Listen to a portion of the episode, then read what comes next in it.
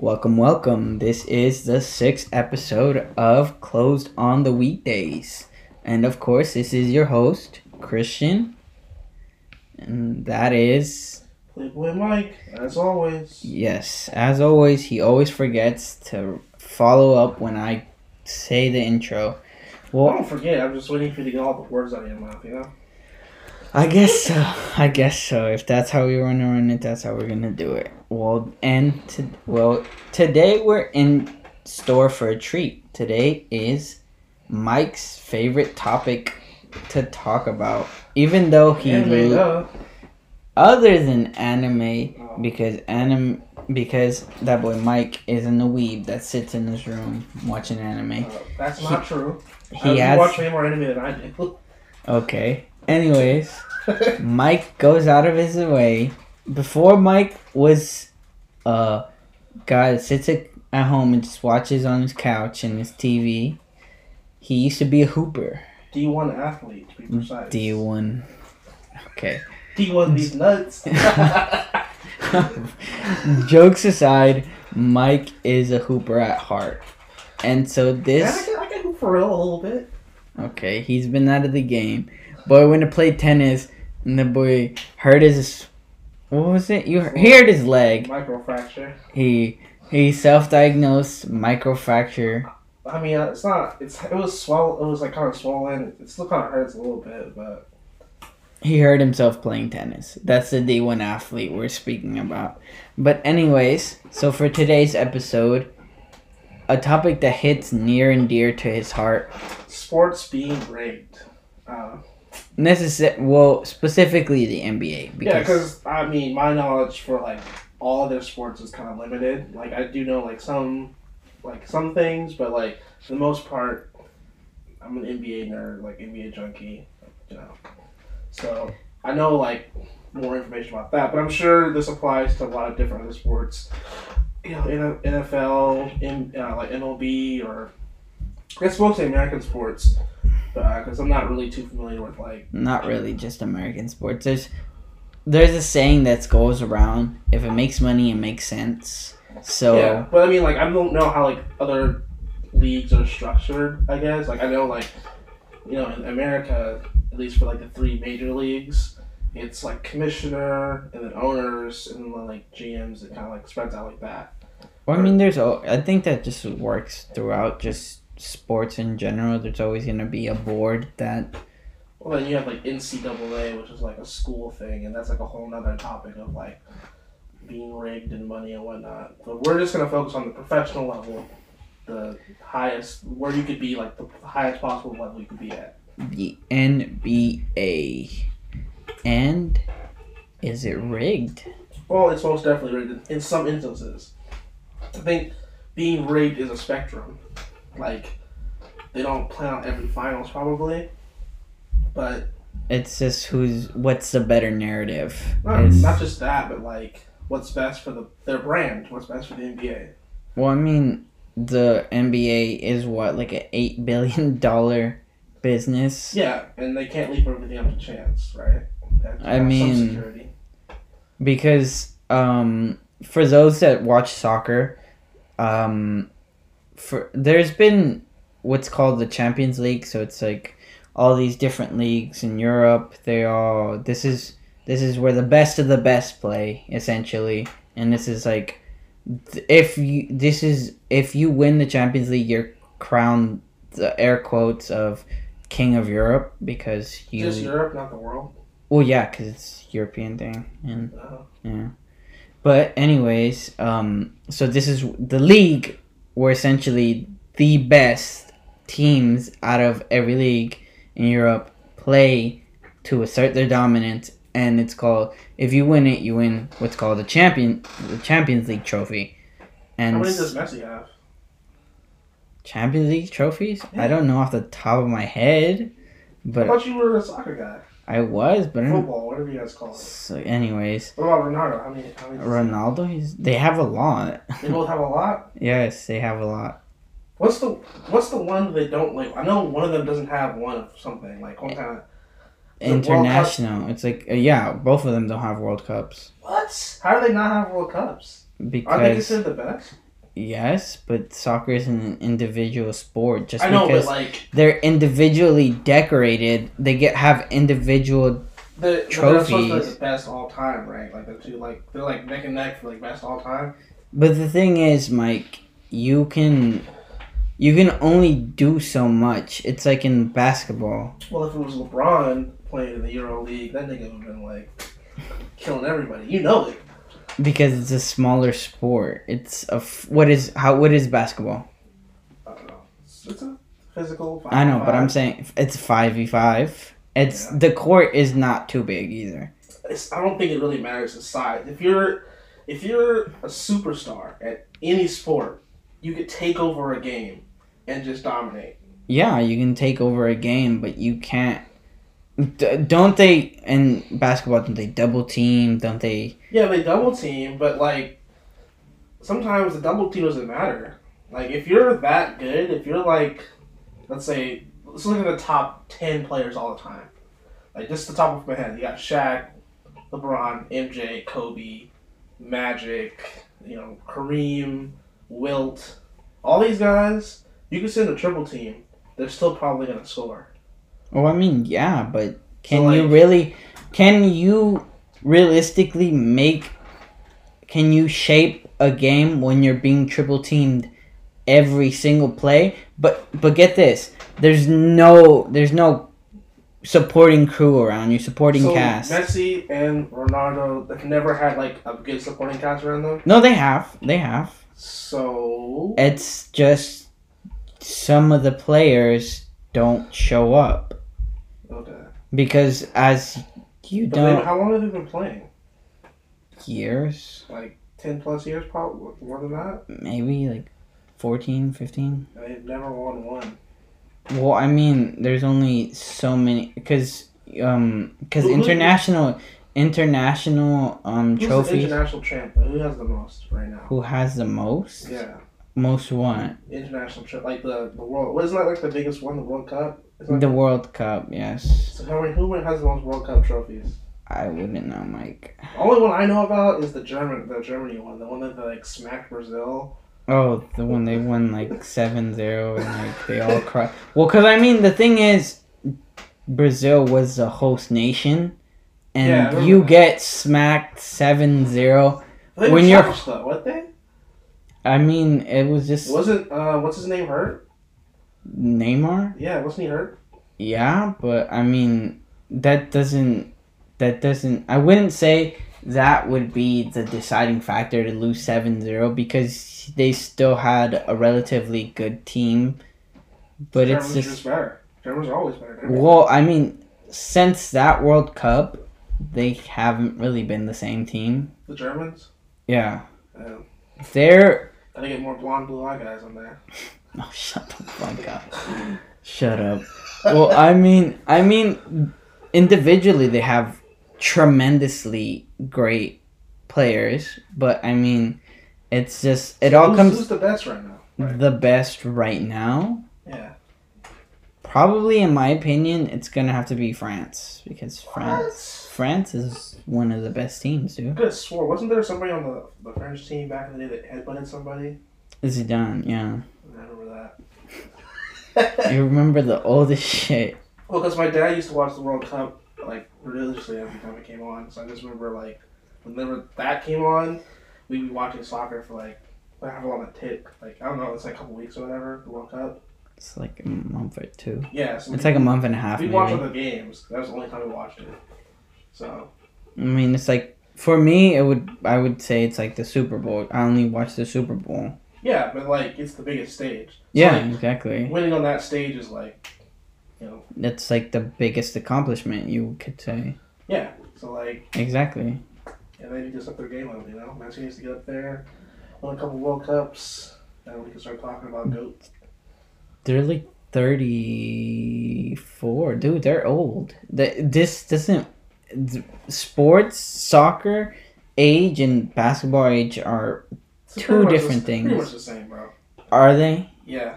Are What's, they? reti- what's the retired? What's the general retired age for soccer players? Soccer players probably 34, 32. That's it. Yeah, it's a relatively short career. you hit your okay. You hit your peak generally, generally around twenty six to thirty. So like you have a four year gap where you're at your physical peak. You're at your most dominant. This is like your peak years. Like, but some players, you know, they go well past their peak and they're still really productive. They're still good, but it's just like those are outliers. But How, how, Tech- how much are you into like soccer though? Like, do you actually follow it religiously or like just casually? I used to follow it just it religiously, but Was there you- ever a time where you felt like it was rigged? rigged. Yeah, like your team or a team that you're watching was clearly just getting like. I mean- shit on. not really shit on, but I forget what year this is. It was it was Liverpool and uh, Real Madrid, the Champions League. And there was um, on the Liverpool team, same as Mohamed Salah. There's no debate. That year was his year. He was up there. He was probably one of the best players at the time that year. And so he was tearing up the Premier League. He was tearing it up everywhere. Like this dude, everywhere he went, he was killing it. And so then, so then they're playing in the Champions League. And so one of the players on Real Madrid, Sergio Ramos, he he I don't even think he got I think he just got a yellow or he didn't even get a card. So basically this dude held on to Salah. He held on to basically like uh, what is this like the bicep area, dragged him down and dislocated his what is it like what's up here like your shoulder. Shoulder or um, a rotator cuff.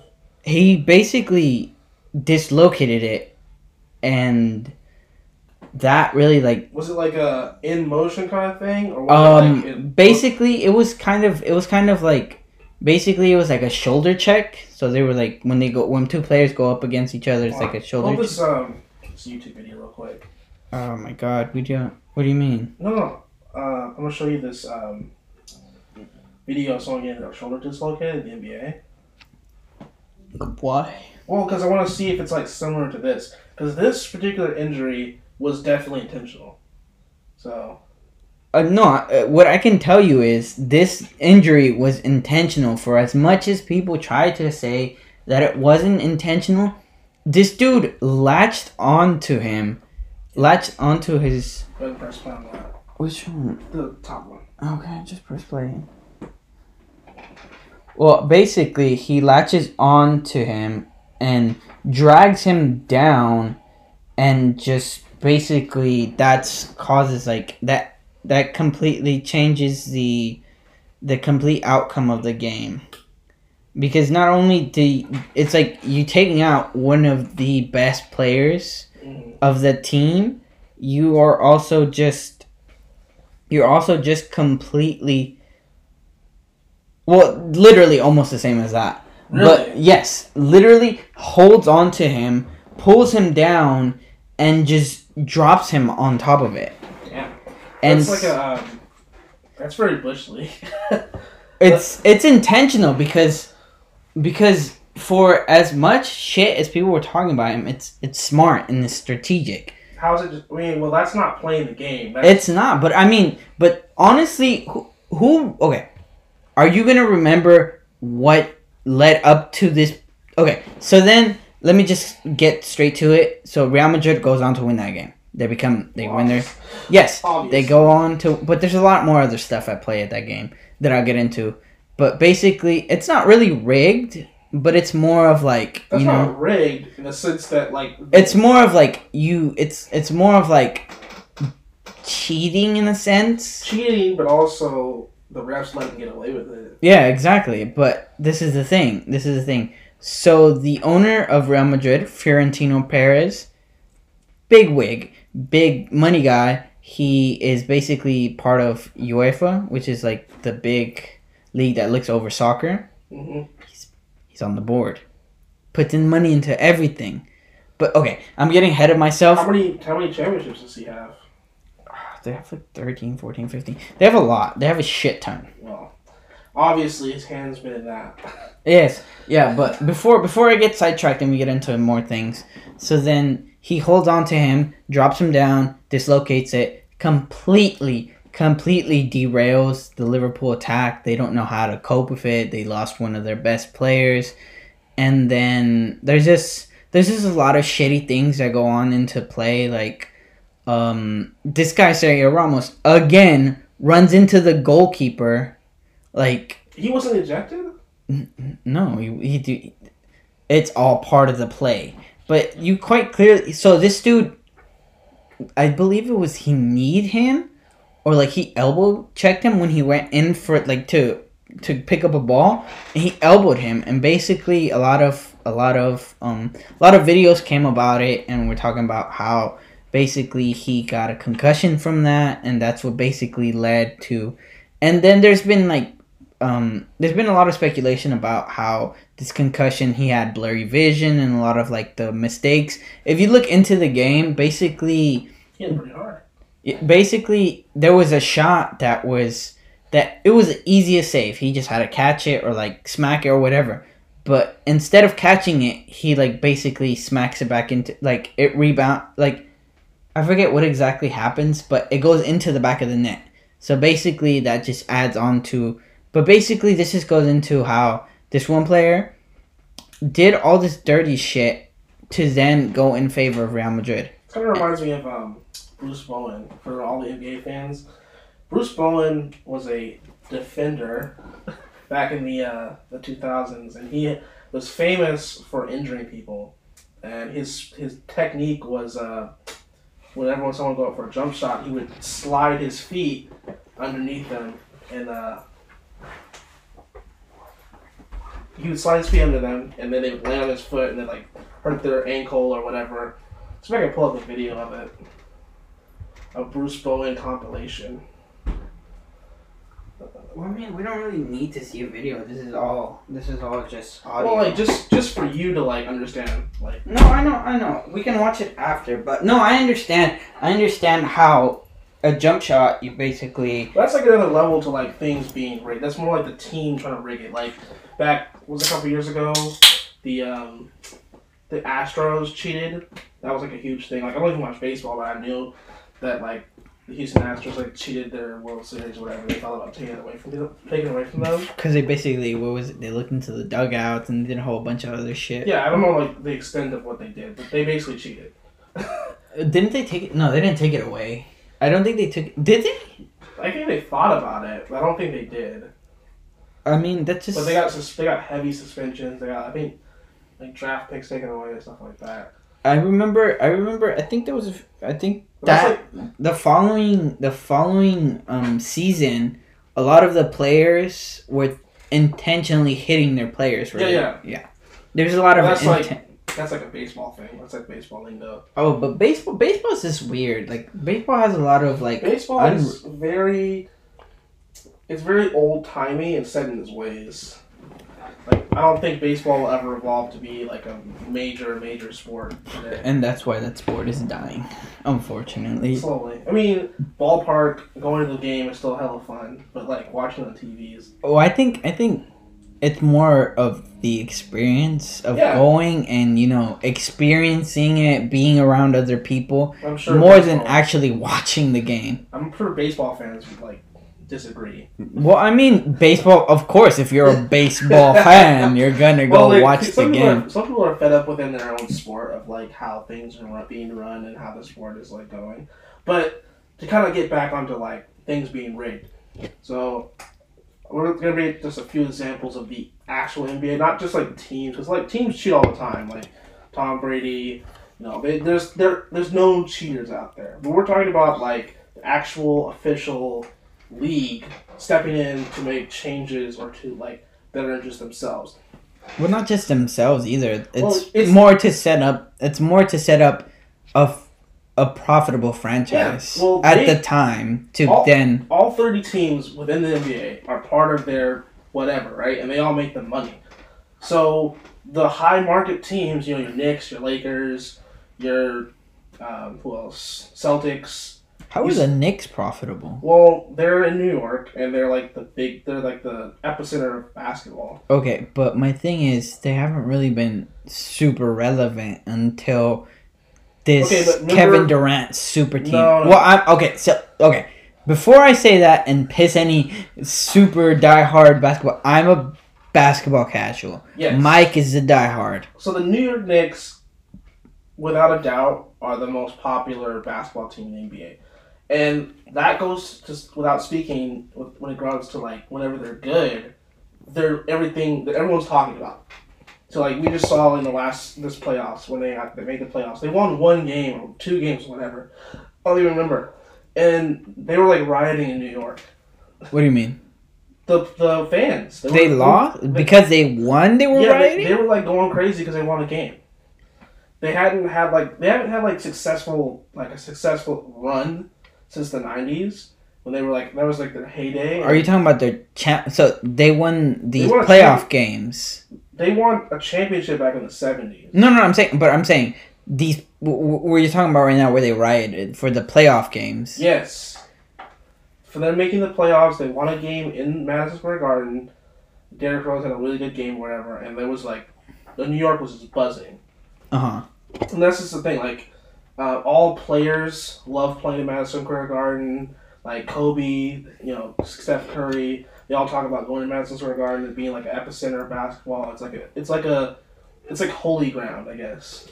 Like playing there is like an experience, just like playing TD Garden or Staples Center. Sometimes, I mean, for a certain amount of speaking, but like that's like the upper echelons of like having a great game, having like a standout game in New York in Madison Square Garden is always looked at as like on a pedestal. Mm, why is that? It's just because that's like the epicenter of basketball. They're the most profitable franchise. They're the most known franchise in the world. Like that's just how it is. And they they only have one championship. Well, I mean, because New York is New York. it's New York, and New York is known for its basketball. You know, there are boroughs. You know, you got Rucker Park. You got all this. So it's like it's a basketball city, and it's like kind of like the capital of the world as, as far as like for things to happen. Is it? Yeah, it's like the most known city in the world. Well, well, I mean, now it's not really. I What's the most known city in the world? What's like the epi- like the biggest city, like population wise, and like oh, population. not population, no. but like just fame and just like when people know, like when people say New York, they don't you don't think about it like I think of rats. I think of like no, New you York think had. city. Like, I think motherfuckers New in York is like the most. New York is the most popular city in the world. Okay, but okay. I'm not trying to completely derail you, but recently a lot of people are starting to see the Bay Area. Okay, As- but that's not what I'm trying to say. I know I'm not I'm not trying to say that, but I'm just saying as a casual, you know, Casual in what? What, what are we talking about here? We're, I'm just saying I- that New York is like, is the one of the biggest cities in the world, and it's like the epicenter of like most things. People, what, what is the saying people say when they go to New York? That people go to New York to make it, right? That's like the no one says I'm going to LA. Well, I mean people do they're like trying to make an acting career, but like but just New some cities are known for going to New York is like another level of like commitment to like your craft or whatever, right? I would yeah, I guess so. Well, yeah. Either way, it's the topic of the Knicks. The Knicks have been in controversy for a while, even going back to like the, the 90s. Back when um, they drafted Patrick Ewing, they this was the first time the draft lottery was used, and um, I know now it's ping pong balls that they use, but back then they're like these big pieces of like hard paper with like an envelope in it. It Uh, looked like a, kind of like a record. And they put them into the ball and they you know spin it around and then they would pick one out, which isn't really the most effective way of doing that because you could easily just you know find the one that you want to get like without even looking, right? I mean, if you do like some sort of like marking or like Yeah. So exactly. there's it's so it's it's easier to find. Yeah. So exactly to my point. In this particular draft, where Patrick Ewing was the clear-cut best player, and New York New York Knicks being the most profitable franchise at the time and still is, um, the whoever was like putting these things in, like bent the, the uh, envelope, and David Stern was able to like pick this one out. And this has been a controversy for years. The Knicks got the first pick, and they drafted Patrick Ewing, which is the arguably arguably their best player of all time. Okay. Um, they didn't won a championship with him, but they were in contention against the Bulls pretty much every year, and they made the finals in '95 Mm-hmm. or '93. I don't know if it was '95 or '93. Whatever. They made the finals. Actually, they made the finals twice. They made the finals again in 1999 against the Spurs. But um, yeah. Then also on the same topic of draft lottery thing. Um, How did they do it beforehand? well, it was I, I'm not pretty I'm not too sure like how it was done before. I had to like do some research on that, but it was it was not the lottery. The lottery was not the uh, the way they did it. I think it was just like I think it might have just been like random between all teams. So then was was the new way that they It the was lottery was the lottery itself like this new idea of the lottery The lottery was was it controversial or what No, how was the, it the meant? lottery was brought in to kind of like make like for like bad teams to have a chance of getting like star players. Because like I believe in the '80s the Lakers had like the first pick and they were like one of the best teams in the league and they got Magic Johnson with the first pick. And they had or they already had Kareem.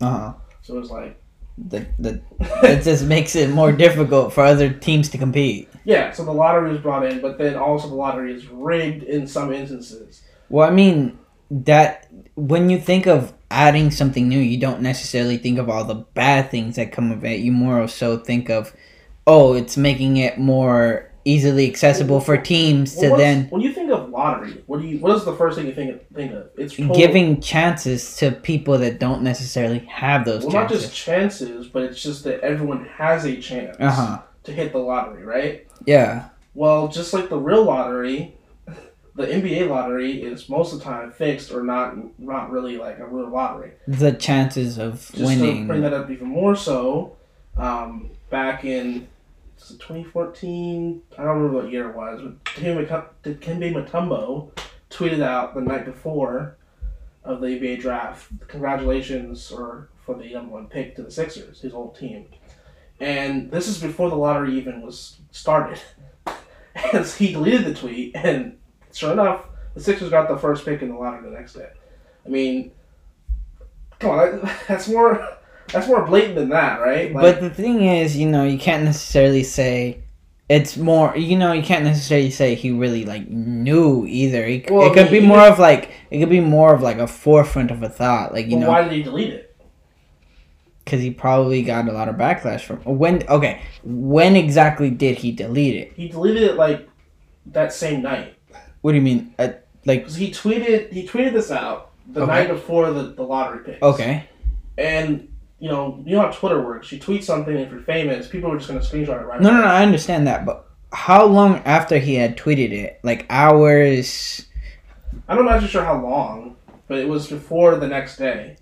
So it was before the actual lottery Yeah. went up. Okay. Okay. Then Uh-huh.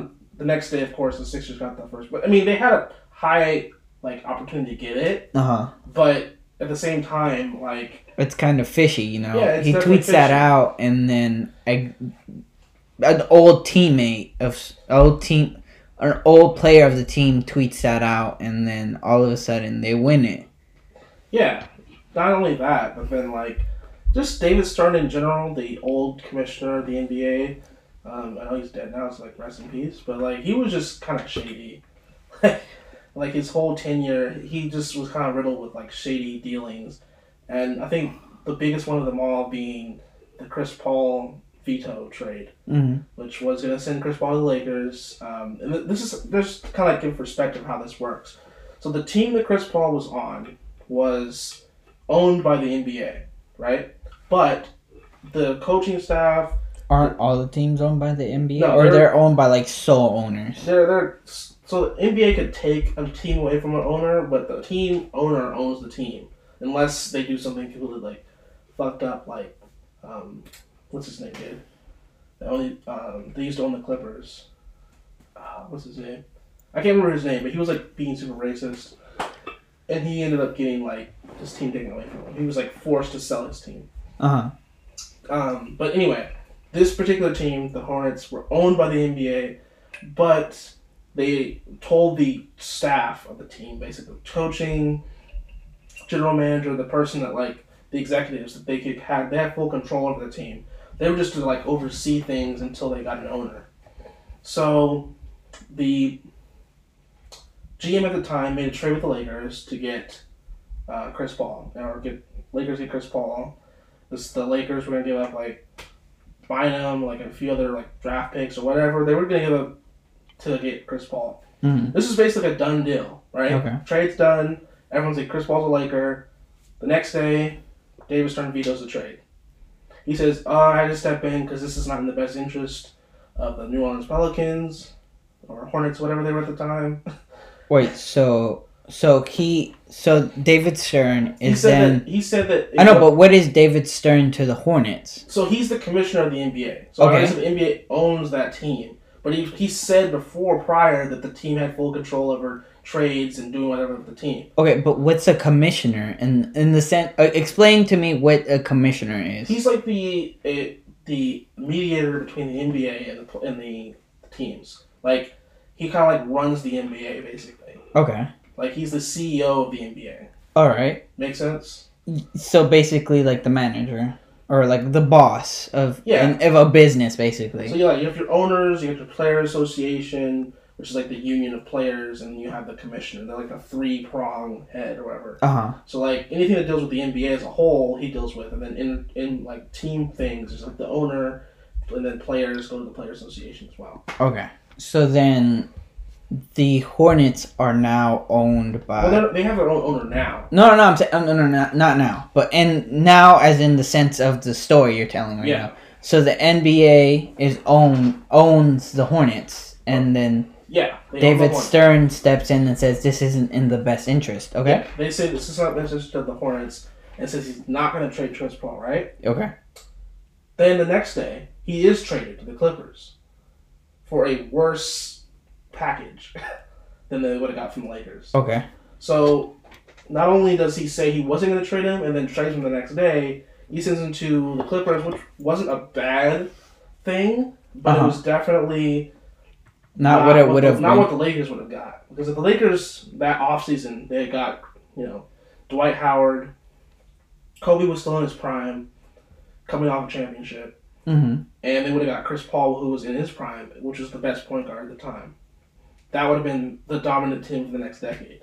Okay. From that point of view, like barring injury and whatever else happened after the fact, this is like you gotta put yourself in that perspective. Like basically, Like basically, basically, speculation wise, who's like the best player right now? Um, Durant or whoever Durant. Durant. So like, just imagine if like, well, I mean, he already has a super team, but like, just imagine if the like the um can you really say they're what? But can you really say they're a super team if they then get eliminated and don't win it? Well, I guess put it in perspective like this: like back when the Warriors were a thing, and just imagine instead of tr- like getting Durant in free agency, if they traded for Durant, like just think of it like that. Okay. Durant went there, went there in free agency, but just imagine if they like gave the Thunder Andrew Bogut and and Harrison Barnes for Durant. Basically, that, that's like the equivalent of what was going on with the Lakers. Okay. So basically, trading to get. Yeah, they The would have best. got like one of the best players in the league. So then, what? What would have been the narrative if, say, Chris Paul then leaves for free? Like, in this instance of the Warriors, what would then have been? Would there have been outrage and like an uproar if like Chris Paul goes to the Lakers during free teams. agency? I think with other teams maybe. But I mean, by the time Chris Paul was a free agent, the Clip, the Lakers were in mediocrity, and like, it wouldn't have been in his best interest to go there. Kobe was injured; he had the Achilles injury. Mhm. Dwight was like had back problems; they were getting older. Okay. Okay. Back to your story. Back to your Yeah, but anyway, so that they they traded Chris, Chris Paul to the um the, the Clippers, and here comes the draft lottery. Mm-hmm. And guess, guess who gets the first pick? The Hornets. And guess who they get? Anthony Davis. And this is right after the fact that they actually find an owner for the team. Okay. So basically, David Stern vetoes a trade that sends Chris Paul to the Lakers. sends Chris Paul to the Clippers, who are an up and coming young team, and makes them kind of like a superstar tandem kind of thing. Uh huh. And the new owner of the team gets a first overall draft pick in a generational talent in Anthony Davis. But but okay. All orchestrated by David Stern. All right. Does that make sense? Kind of, but I'm kind of. Uh, I mean, that's not doesn't make sense. That's what happened. I know, I know. I'm saying, but I'm trying to then say, what then would have happened if Chris Paul then goes to the Lakers? Well, no, he was on a, he was on a contract. He couldn't go to the Lakers. Anyway, I, I'm saying if he was traded to the Lakers, like Well- we were saying, like you were saying, which then he was vetoed. But yet, what would The Lakers, Paul. I mean, healthy with Kobe, CP3, and a healthy Dwight Howard, they would have dominated the 2010 or like the 2010s. Yeah, they would have just dominated. And why exactly do you think David Stern stepped in? What what was the ripples of? Well, a lot of people say it was pressure from other owners because the Spurs and the Lakers were the only two teams that really were in the finals that whole 2000s. You might have had like your Dallas in there once, but they were the only two teams in the finals, winning finals that whole decade. So, just think about it. From 2000 to 2010, it was all Spurs Lakers, and no other team really had a shot at the finals. So it would have been. It was to, e- so basically to even the playing field for other teams. Yeah, because like think about this: if you have a brand and it's just consistently the same thing over and over again, people are gonna get tired of it. So another ten years of Lakers and Spurs would have been not in the best interest of the NBA. Because the NBA kind of works in decades. You have your '70s decade, you have your '80s, your '90s. Mm-hmm. No team has really crossed into two decades. Like you, you have your Chicago Bulls started in the '80s, ended in the late '90s. You know, the Lakers started in the '80s, ended in the '90s. You got your Pistons, Celtics, '70s, whatever. They they don't cross decades. Like, sure, there's tons of dominant teams. So then, wouldn't you say that then, if there's decades of a certain team, isn't that necessarily not saying that it's rigged, but isn't that in sort of a sense like you're then putting putting teams to put into this narrative that it's their decade? not so much their decade, but just like a change of pace. That's because like the same thing all the time is not really that exciting, Mhm. right? Like the casual is not gonna want to watch. You know, I mean, this is kind of a joke from like a couple years ago, but be, remember LeBron and Steph were in the finals literally every year for like Uh-huh. three years straight. It became a meme that oh, in 2040 it's LeBron James Jr. and LeBron's cloning as the Warriors again. That was like a meme going around. So like nobody likes to see the same thing all the time. Mm-hmm. You know, I got sick of that finals. And guess what we're getting this year? No Warriors and no LeBron. like I'm not saying that this year was rigged, but I'm just saying like we're getting something new. Okay. And, you know, last year was one of the worst review like rated like finals ever. Well, that's because there's an asterisk around it because of Well not just an asterisk, but it's like, you know it was just like a weird you know, last year was just weird. Well, I mean, yeah, for sports in general, like you can't really just then say, "Oh, we're gonna pick back up," and then expect everybody to then go and like accept it, and then Yeah. because it's really difficult. Uh, last year, because how long did the NBA stop for? Like, there wasn't like how many months was it exactly? Well, not exactly, but like how many months would you right say when it COVID was? started and then it started up again in like July July or August. So then, when did COVID? Like March March? How many months is that? like five. So basically, these players that are thinking the NBA season is over for the foreseeable future because then I think there was like a lot of controversy. Like a lot of players wanted to play, a lot of players didn't want to play. Cause like and we were- plus I mean and plus already not not to say like the um what is it like the playoffs were already set but like there was already enough game not enough game how many games the were played playoffs were about to start. The playoffs start in like April. so then oh then yeah so then the playoffs are already kind of set in motion like who yeah, what was- teams are There going was to like a few teams that were fighting for like the bottom spots, but like for the most part. They were already set. Yeah. But then, then think now it's few months. You know, supposedly that the NBA season is done for for the foreseeable future. Well, like first it was like a month break, and then it turned into like indefinitely. Yeah, and then all of a sudden now they're in talks of with Disney World to then set well, it the up player there. association had to grieve to come back. So like, Well, I mean, there isn't there a lot of controversy about the player association not really in the best interest of the players either. well, it's it's in the best interest of the star players, really. Like if you're the average Joe, like your say doesn't really matter. But if you're LeBron James, then yeah, we want to hear what you got to say because you know you're bringing in the money. So then, who exactly agreed to? Well, of course, the big stars, whoever you know came down there to play. But like, there was like a lot of like, I don't know, it was mixed. Reviews to it and mm, like yeah, mixed, and also a lot of players. Not everyone's treated the same. You know, LeBron gets a mansion in Disney World, but you know your other role players are staying in hotels. they have to stay on because didn't LeBron get to leave too? Like he had his whole ass family there and everything. know, like after a couple of weeks, you could bring your family in Uh the bubble, but you can't. You couldn't leave the bubble. Well, I mean, he was free to do whatever he wanted, basically. Um, I don't know. I don't know what he was doing, but like, he had his whole um he had his whole like he basically got the star treatment you know yeah. Well, I mean, yeah, but like, if I'm if I'm playing on a team that's gonna be in the bubble, and I'm not a star player, I'm gonna be in a like a shitty ass hotel room for three months or whatever by myself, eating hotel food. I wouldn't really want to do that. well the thing is you know you kind you expect this thing is this thing then starts up you would then expect oh you know if all these players are agreeing to come we're all to get the same treatment and all be in the same facility and whatever Well, there just isn't enough space for them to be treated equally. Like, how big is Disney World, really? it's big enough to hold i would say it's big enough to hold that many people i would But not I mean, like, how many mansions are there? There's a whole there's this oh this could be a whole different topic.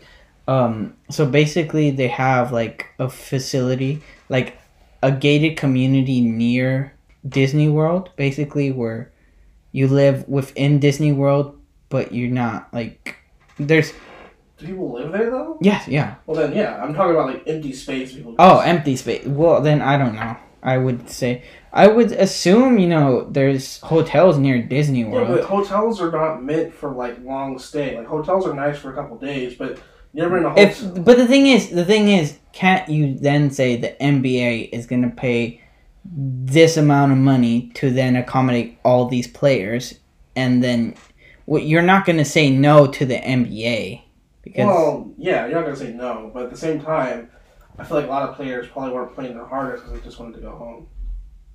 well, I mean, well, you're out of commission. You just kind of in working through the motions, basically, right? Yeah, like I, I sincerely think the Clippers that year did not want to go all the way. Like they literally just like dropped the ball in the second round. Well, because if you look at how a lot of the teams are now compared to where they were within the bubble, like Yeah, I mean, that's a whole other discussion. Like the bubble, I feel like there's an asterisk that championship in general, just because like there was so many factors to like, and and the fact that both teams this year got the- bounced in the first round, that won the like were in the finals last year, that has to say something about, you know, something, right? Well, I mean, but the thing about um the um what is it? The Lakers, right? Anthony Davis is injured. Yeah, Anthony Davis is injured, but they weren't able to get one game after his injury. Well, I mean, I don't know. They won, you know, they won a couple games with Anthony Davis, and then after that, it was just like a landslide from there. They couldn't even like, they never led like any game like from that point on. They just got blown out. So like, you go from like competing or like being able to win a couple games to just being like run over. Like that, that's too much of a disparity there. Doesn't that then speak to the quality of the other team then? I don't. I, I mean, sure for a certain amount of speaking, but it's like I feel like it's just more of a collapse. Well, I mean, if you then okay, So just say we go into we we me and you are playing. I win the championship last year.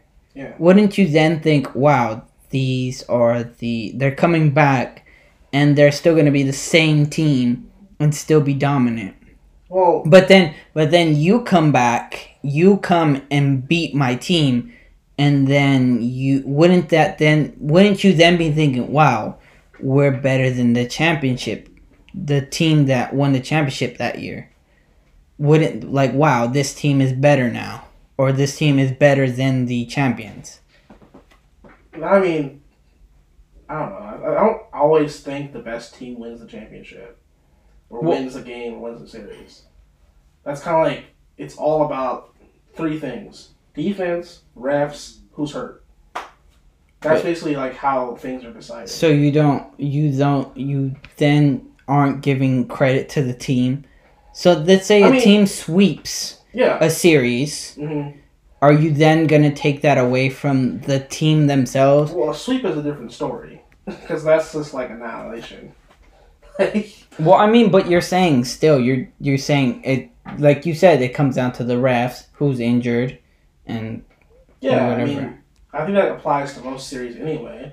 But just to kind of like put that in perspective, the 2013 Miami Heat played the Spurs, and everyone knows that there was this huge shot by Ray Allen that saved their series, and they were able to go to Game Seven and beat the Spurs. But the Spurs were a much better team that year. That year, and they just overall were just way better than the Heat. It wasn't even really like uh, a discussion, and it was just a matter of like right place, right time, and just poor decisions defensively that caused them to lose that series. And if they came back the next year and just fucking rolled over the Heat, like by margin, that next year the Spurs beat the, the the Heat by more than any other team in NBA history had beaten the team in the finals. It was literally like the Spurs versus like the fucking uh, Knicks in the finals, basically. It was like a annihilation. And then the same thing with like a 2016 LeBron title, like one of his, his best title, right? Mhm. Well, they would have lost that series if Draymond didn't get injured, or not injured, but got ejected or suspended. Suspended. Curry was hurt. Uh, he got hurt in the Thunder series, and Andrew Bogut was hurt. So like, there's always factors to why teams win championships or win games. It's not always like full strength team versus full strength team. There's always factors whenever a team wins. So like, it's just it's a spectrum. But yeah, back to be- things being rigged. Mhm. this kind of like ties into um, so we talked about like lotteries being rigged for certain teams like the Knicks or the Hornets or whatever. What about games? We talked about the Sacramento Kings and the Lakers. Mhm. Uh, did we talk about that yet? I don't remember. Sacramento and the Lakers? No, we haven't talked about games being rigged. You just talked about the Yeah, lottery. so this particular series, um, I think everyone knows the 0 01 finals, the Allen Iverson versus the Lakers, basically. Um, how this this finals came about, um, the Sacramento Kings, they're one of the one of the best teams in the NBA, but weren't as popular as the Shaq and Kobe Lakers. Um, they played in the conference finals. The Sacramento Kings were up three games to two. They had a chance to close out. From that point on, they were just completely just fucked by the refs. And there's a clear cut moment where there's a scene where um, Kobe is trying to is trying to get past Mike Bibby on inbound play, and he literally elbows Mike Bibby like so he's sitting in front of him and he just does like that to him and hits him in the nose, and Mike Bibby is called for a foul, and Mike Bibby's nose is bleeding. What's the foul call though? It's just like an off-ball foul on Mike Bibby, like a blocking foul. Even though he gets elbowed in the face. Yes, literally Kobe charges him and hits him with the elbow, and like not even a flop or anything. He just elbows him, and Mike Bibby's called for a blocking foul. That's a fishy call. you get elbowed in the face, but you get called for it. Yes, that basically the, that's like the story of that series, And And uh, then what happens as a result of that call? Well, not just that call, but that's just like an example of like the fouls being called. Is like this six of the the um, Sacramento King players could not touch the Lakers players. It was like a the whistle was literally in the ref's mouth every time on offense for the Lakers. Okay. It was like they were trying to ensure that the Lakers were going to get this this game. And the same thing on the other side, Eastern Conference, you had the Bucks, the Sixers. Uh, it was a closer series still, but Bucks were the better team, and um, it was rigged. You know, they, they you know both series were kind of like pushed in the favor of the other team. We ended up getting the Sixers versus the Lakers, which is an iconic finals, even Mhm. though it was only five games. You get the iconic Tyronn Lue step over whatever, and you got the, you know, Allen Iverson explosion for 40 points, 40 plus points to win a game. And it's kind of like looked at as like, oh, when there's a super team and you're like the, one of the best players, beating that's like just getting one game. You gotta you gotta be an Allen Iverson. You gotta get at least one game. hmm But yeah, that series, that playoffs was definitely rigged in the favor of the Lakers. Rigged as in what was going in their favor? Just the ref calls or what? Or was it just they they got like I think they set the record for most fouls called in like a game like ever or just in the playoffs? in the playoffs. Uh-huh. So it was yeah, it was, the same thing happened with the Portland series. Um, you know, the year I think the year after the year prior, the the Portland Trailblazers were a really good team. I think you've probably seen this clip of Ben Wallace, not Ben Wallace, uh, Rasheed Wallace, um, getting ejected from the game. He's literally looking at the referee, and then the ref he's just staring at him.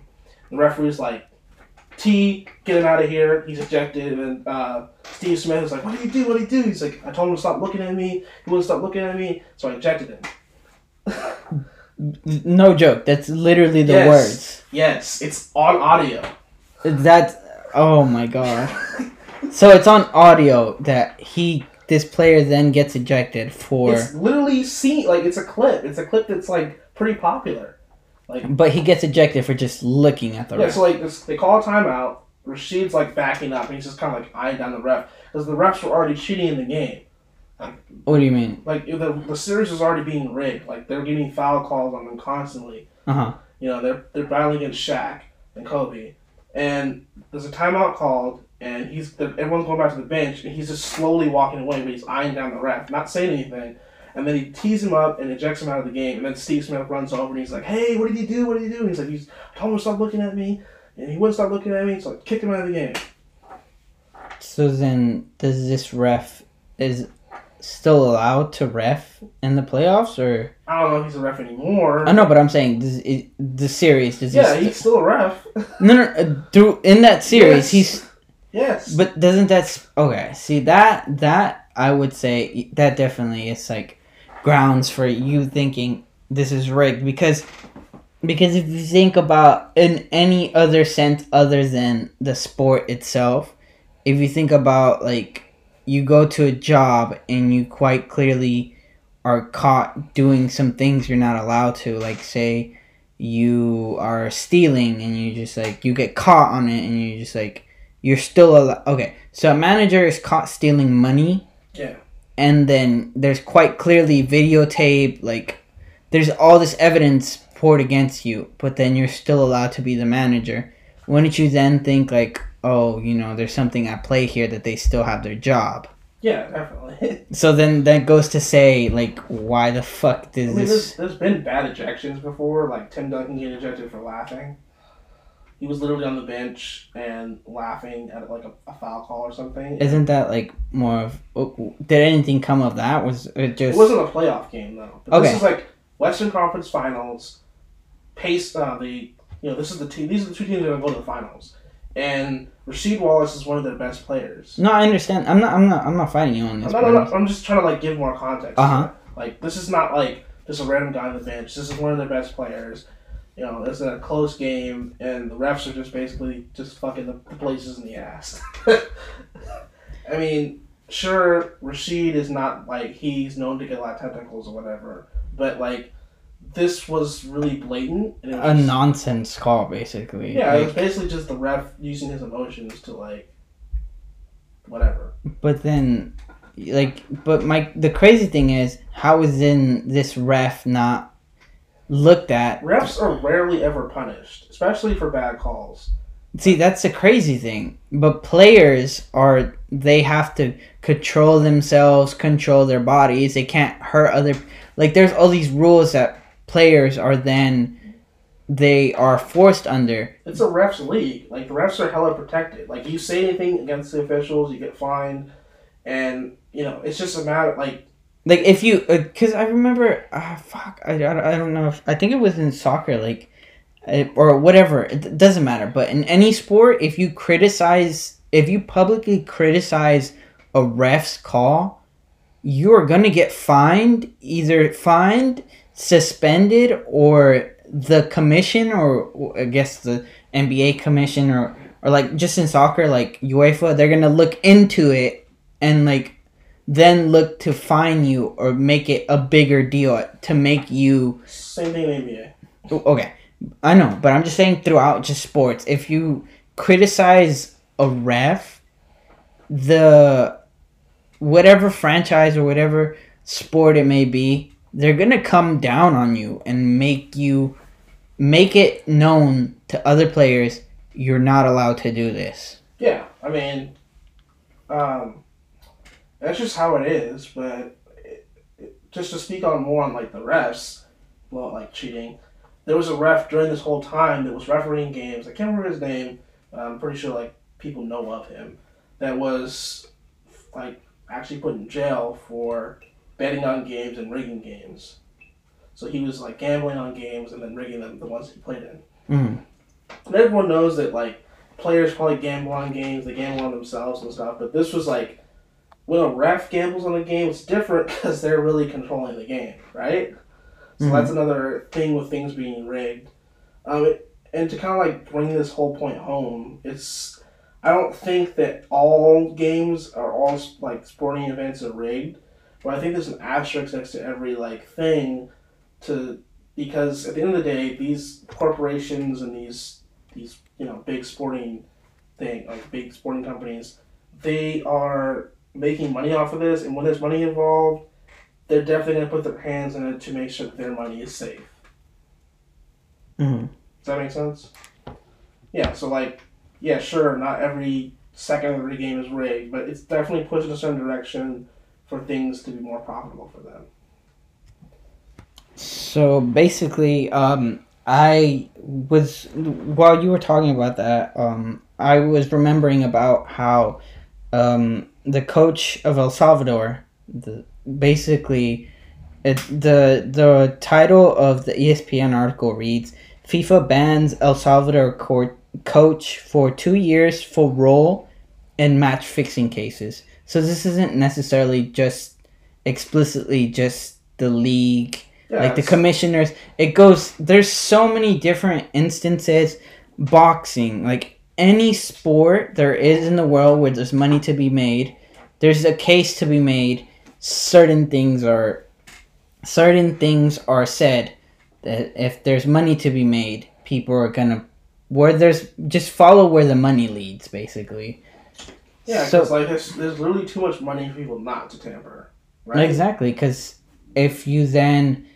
give hints to people like, oh, hey, you know, we're gonna throw this match, bet on this person, you know, if you have people, so just to put this in perspective, say I'm, I'm the coach of say uh, Mexico, and I'm playing, we're in the like the World Cup against like, like let's just say Germany.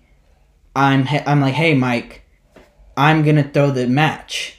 I'm telling my players, throw the match. Bet on Germany winning, or or or or, or let's just say the underdog. So Mexico is seen as a team that isn't on par with Germany. So Germany's being seen as a stronger team. You're the German national coach. You say, "Hey, Mexico, I'm gonna throw the match."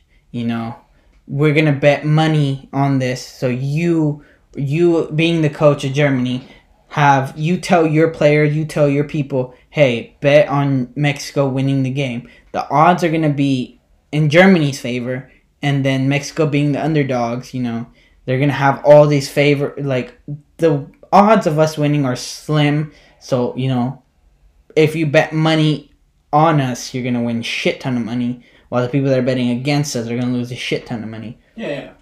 Uh, also, the, like why I even like, thought of this whole like thing was because um, the Buck series, the Bucks and uh, that series that just happened. Mm-hmm. Um, I know you know how people bet on over and unders. Yeah. So like basically, if a team scores a certain amount of points, whatever. So the game is over. Okay. Like the game is over. The Bucks won the series. Players are leaving the floor. The refs stopped everything, and they're like, "Hey, hey, there was a foul call. Uh, Brook Lopez has to shoot free throws." Out of nowhere, like literally, like the everyone's on the floor. The camera crews, everything. Like the game is over.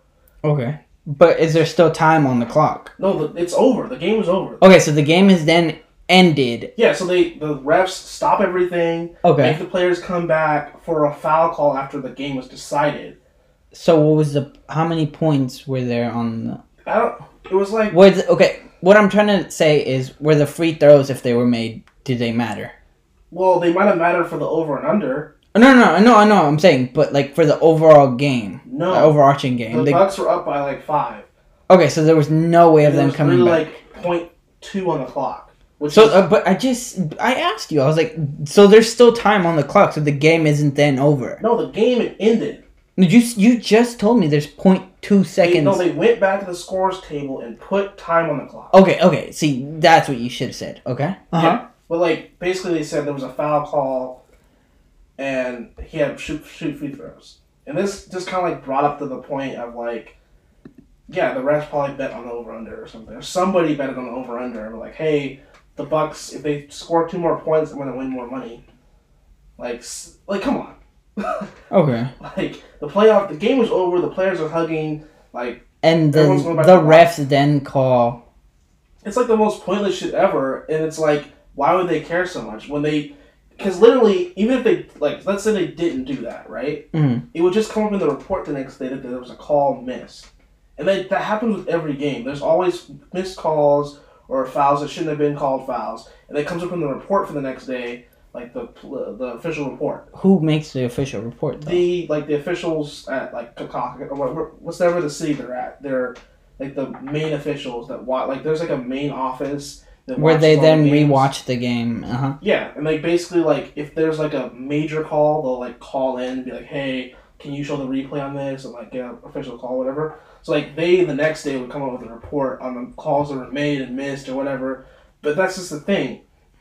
Like that happens with every game. There's missed calls and there's calls that shouldn't have been called or whatever. Mm. But it's just put in the report for the next day. So this is like really random and weird that they would just go and like basically put t- time back on the clock and have Brook Lopez shoot free throws. What did the official report say? I didn't read the report, but it's just it's just the fact that like this shit happens and refs don't usually go back and like enforce these fouls. Like, But the thing, yeah, exactly. It's like if it doesn't like, I would think most of the time in sports, like, like I used to be a soccer. Uh, uh, I'm not the best soccer coach, not soccer coach, soccer ref.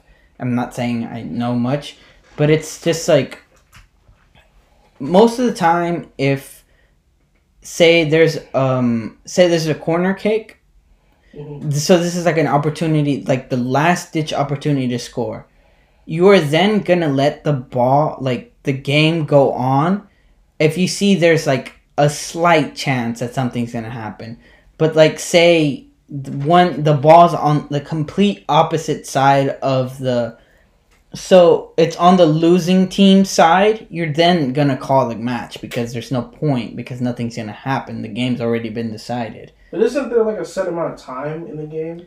yeah, that's that's that's what's called injury time. So like if there's stoppage of the play, like there's injuries or like But once the time reaches that time limit, it doesn't go over, right? No, there's there's instances where like the ref basically the ref has the jurisdiction of allowing the game to go on. But like okay, so say um so say because there's always gonna be time wasting and all that bullshit. Like you know you're gonna draw you're gonna drag on injury time. You're gonna drag on like you've seen like players roll on the ground and like stuff and yeah, like usually they they account for stoppage. no, I know, I know, but even in stoppage time, you're then gonna keep wasting time, right? So like, so say, so say, stop the clock. okay, you give three minutes of stoppage time. So like you all this, uh, you you count all this time. So you then decide three minutes. So then you allow the game to go on for three minutes, and in those three minutes. There's a lot of stupid injuries, stupid fouls. You know they drag it on and da da da da. And you then want to take into account like I should then allow more time because it's not fair to the losing team or whatever. Has there ever been a time where there was a close game and they're about to, the other team's about to score and maybe like take the game or like whatever, and they just stopped? They said the game was over and it was like overtime. Not off the top of my head that I can remember. But I mean, I'm pretty sure there's been instances because I've seen games where you're just like you're kind of just like why the fuck is it going on for I think this past Champions League game it was Man City and um, Chelsea like the game just kept dragging on and it was like it was like seven eight nine ten minutes of extra time don't quote me on this but i that's what my memory is i could be was it wrong a close game? it was yeah, basic. Well, not yes, yeah. It was a close game. So Chelsea's up 1-0 and Man City is the what are seen as the clear favorites in a lot of people's eyes because they're like the better team or in a sense because they won the Premier League basically the league they're in. They won that and then, you know, they're the clear favorites, but um you know, they lose the game, but there's a they're allowed all this time to then try and tie it up and like keep the game going.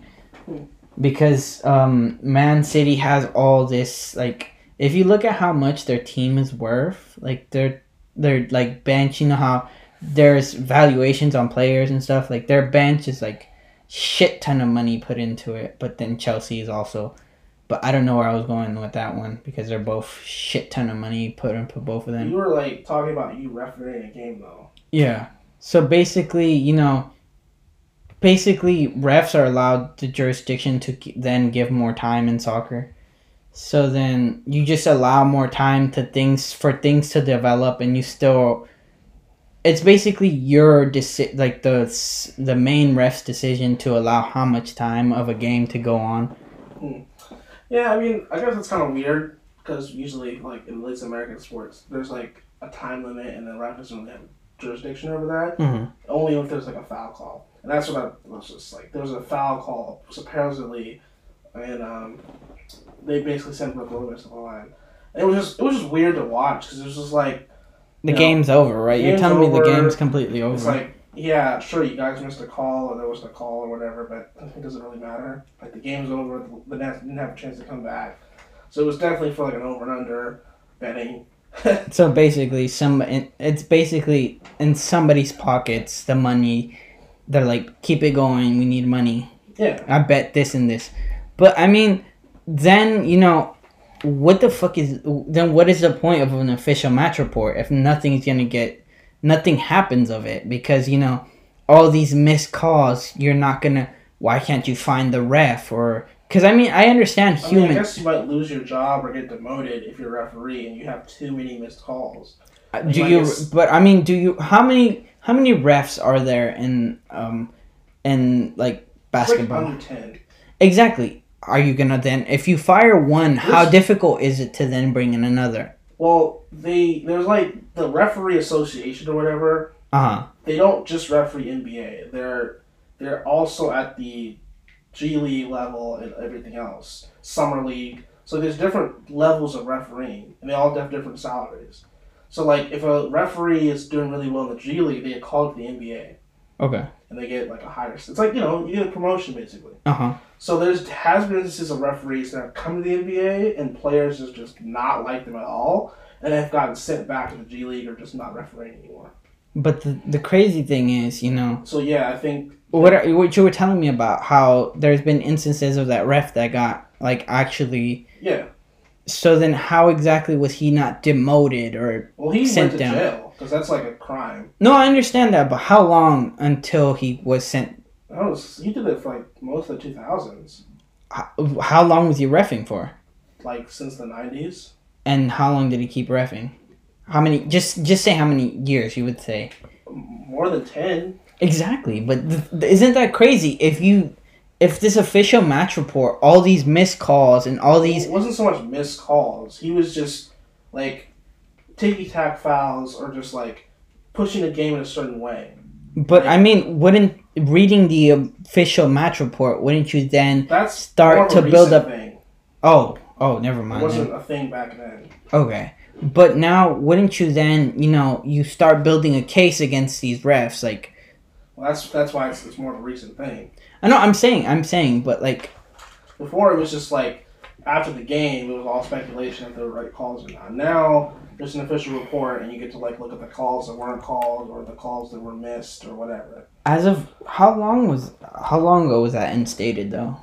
Uh, it's been through the new commissioners ten years, like the last maybe five years. So then it's fairly recent, and It's fairly new. so you can't really say, oh, we're gonna demote anybody. But okay, in your knowledge of basketball and where you think it's headed, do you think these match reports are gonna amount to anything, or it's just Well, at the end of the day, it's the same people that are refereeing the games that are doing the reports, basically. so? So, So, like- they're watching out for each other, basically. Yeah, they can watch out for each other, or they could throw each other in the bus. It doesn't really matter because it's the same. It's the same people, Yeah. basically. the same people. So it's like It's like them reviewing their, their work, basically. I so basically like the, the what is it like the justice system and like all these cops. yeah, I'm you sure. Like, there's instances where things are so blatant that they have to take knowledge to it. Like, if there's something that's happened, they have to like say something. Or it. it's brought up to everybody's attention. Like Yeah, because like there was like a, a couple years ago, there was like a um, missed call on a three that Kevin Love shot, and Shawn Marion literally like held his arms uh as he was shooting the three, and it was like a huge missed call, right? Like oh, the refs totally missed this call. It was definitely a foul. The announcers were like livid. They're like, what the fuck? Like this is rigged. What what is this? Like. So like yeah, there's like instances like that where they have to do something about it, or like they have to say something about it. But for the most part, things are kind of like more in the gray area, right? don't they do they have what like in soccer like VAR like virtual assistant ref? So it's like you can replay something. Do they have that then now? They have a like so if there's a play that they have to review, like they have a review station where the refs can look at the monitor. And there's also the refs at like the headquarters that are looking as well. They can give them input. But my thing is, can so so say they make a miss, they make a wrong call, because they then reverse the play and then take it back from there, or do or how does that work? Um, well, it has to be on the same play. Oh, so then so then so say it's three plays down the line, but like one they of can't the go. No, no, no. no no So like, let's say LeBron goes for a foul and he the ref calls uh huh a uh, blocking foul on the person that's guarding him. Then the refs convene, right? The refs convene, and then, then the, all the refs give their perspective, and then they decide if it's a foul or like whatever. That's the only really way that a foul that kind of overturn within the refs. But then the, the coaches get two challenges, so they get to challenge a call Mhm. twice, kind of like in football. okay So they do get a challenge, but like challenges, like you have to just like use those discreetly, and usually people use it for like if the ball goes out of bounds on somebody or something like that. It's kind of hard to reverse foul calls because refs are, are very arrogant. they feel like they're right all the time. Well, I mean, because you're the professional in this, right? Yeah. If you're up there, you're seen But as the like professional. definitely sometimes where I'm not a professional. I could look with my own two eyes and I can see that this is not. This is not. Uh, you know. But then, to the to to just put it in the perspective of a referee, because I've been in those shoes. Yeah. It's more of like you have to think of it. It's real game time. You're then you're up left to your jurisdiction. You you want to say because okay, say you make a call, but other the um what is it? The fans influence your call. No, that never happened. No, I'm saying no, no, no, no, no. Keep just follow me.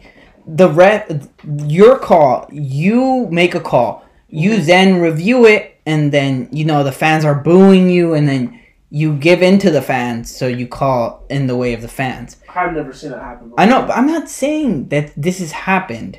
I'm saying in defense of the referees. Yeah. If the fans are seeing you're being swayed by them, then you're then then the fans are then going to feel like they're entitled to every call you make because if you make a call if it's worked for them once then Yeah. it's going to keep once working you, for once them you give. Exactly But so in the defense of the in defense of refs if you're then making wrong calls but you're then sticking to them you can't be then in your head you're thinking you know i'm doing the best of my ability you know other people can see like man this dude sucks but at least you're stick at least other people can say hey at least he's sticking to his own Yeah, but sometimes the fans are right. I know. I I'm No, I not saying. I'm not saying referees can't be wrong. At the end of the day, they're still people. They can see things wrong. They can't. They can't always be right I either. don't think fans should influence, but I do think that you know if there's a call and like there's stoppage of play and there's review because the call is uncertain, then yeah, there should be like reflection and be like, okay, was this actually this or that? I know, And that does happen, but for the most part, referees stick to their guns. exactly, and that's why you have to at least, in some sense, respect refs I don't because respect refs. No, I'm not saying you have to at least respect that if they're making bad calls, they're consistently making bad calls. you have to give a sense of respect. If they're making bad calls, at least they're consistently No, making bad calls. Because because this is my thing. If you know that if you see a ref that goes out every night and you know he's gonna make every bad call in the book, at least you know to expect that. But then if you have a ref that's making good good hits and misses calls, you know, you can't really I, I feel like which what ref in a sense what ref do you come to expect? Like I my perfect ref is just letting the players play and only calling things that are blatant. I don't think refs should decide games. I don't think fouls should be called under two minutes unless it's like something very blatant. But see, this is what this is the def not the definition of what referees are, but this is what refs are. They're people that are a third perspective on something. Yeah, but at the same time, I don't think that referees should dictate the game. But that's exactly what they are. They dictate the game. They allow game because refs, in the sense, they allow the flow of a game. If you want to slow down the game, you call, you make calls, you make foul calls, you do whatever, or I like, don't- I don't or really travel calls or stuff like. But that's the thing. If you want to take away refs and just let players play, take a do away with refs and just have like a, like you always want like okay for those that don't know Mike he is a big advocate of AI just get rid of refs and just have a machine make the calls Yeah, then that allows most machines are able to do that. I know but the thing is Mike if you want players to play you're then gonna allow a machine to let the play the play the game flow and then you know but the thing is Well, that's the thing is, I want consistency, right? You're not Mike. This is the thing about sports.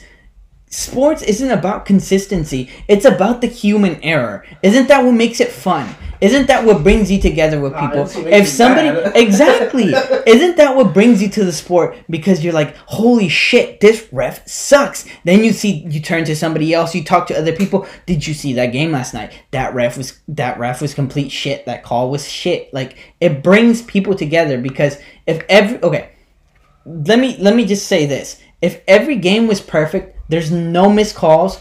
What is there to argue about? That's not what I mean. I don't think I'm not mad about missed calls. What are you mad about? I'm just saying, like, okay, you got Kobe Bryant, right? Uh huh. Best player in the world. Okay. in the finals, game seven, you know, one on one, goes up for a shot, and it's like a ticky tack foul. I don't like that. I don't like the fact that like he's bailed out from like a, for like a, a like a, a tap foul or something like that that really won't be called by another ref. But that's just But how then they. another player will do the same thing and get hammered and he won't get called. Well, I mean, that's just in the best interest of the best players because That's you what I'm saying. I don't like that because then I, the fan, if I'm a fan of a team or a player that isn't Kobe or isn't a, superstar talent, I know that for a fact that he's not going to get the calls or he's not going to get the you know whatever to win the game. So it's basically he's, he's just playing an uphill battle. So then just support the best players then, like um, Stop supporting these losers, these bums. Ah, support the right, best. all right, all right. okay, we've. I think we've ter- thoroughly dissected this topic. I think we've gone on long enough. We just any closing thoughts you want to end this on, Mike? Yeah, I I still think sports are very fun and very interesting, but I do think you gotta take things with a grain of salt. What do you mean? Like just in general, like whenever a team plays or like whenever somebody wins, things have to be taken with a grain of salt because like for the most part, thing, thing like sports is not a fluid thing. It's like there are different components that make it work, hmm and it, it it's not like as simple as one team beating another team and winning. It's more involved. And with that note, we are going to then end today's episode. Just my closing thoughts are, you know, sports are fun and all, but you know, These bitches, Don't- these bitches is what's up, man. Shut up. But you know, don't then allow you know a sport, a call or whatever. Don't get fixated on something. Yeah, I mean, I'm not saying to get fixated, but I think there should be some reality brought to this. Like people, just like, just I know we're kind of anything, just from this perspective, we all know the WWE is fake, right? hmm And we all still find entertainment in it. Well, that's what. Okay. Before we get think- into that, I think that's just how you should view the NBA. It's not as fake as that. It's not a story like a storybook written every year, but at the same time, they're both on the same kind of level of like, okay, these are definitely kind of fixed. and with that, I just want to say. We've been looking at the analytics, and you know, we just want to thank those our listeners, you know, out there in New Zealand, out there in Canada, wherever you're from. Yeah, I'm sorry, Mike. I know. I just want it just makes me happy, you know. It's getting out there and I just want to thank you guys and want you guys to know we're paying attention and we're seeing you guys. And- OnlyFans coming soon, guys. yeah. Mike takes it up the butt. Maybe the uh, right price. Fuck no. Fuck no. And with that, I just want to say thank you, of course, from the bottom of our hearts. Thank you, thank you, thank you. And with that being said, this is Christian. Um, that is Michael. Yep. And that is us signing off on the sixth episode of Close on the Weekdays.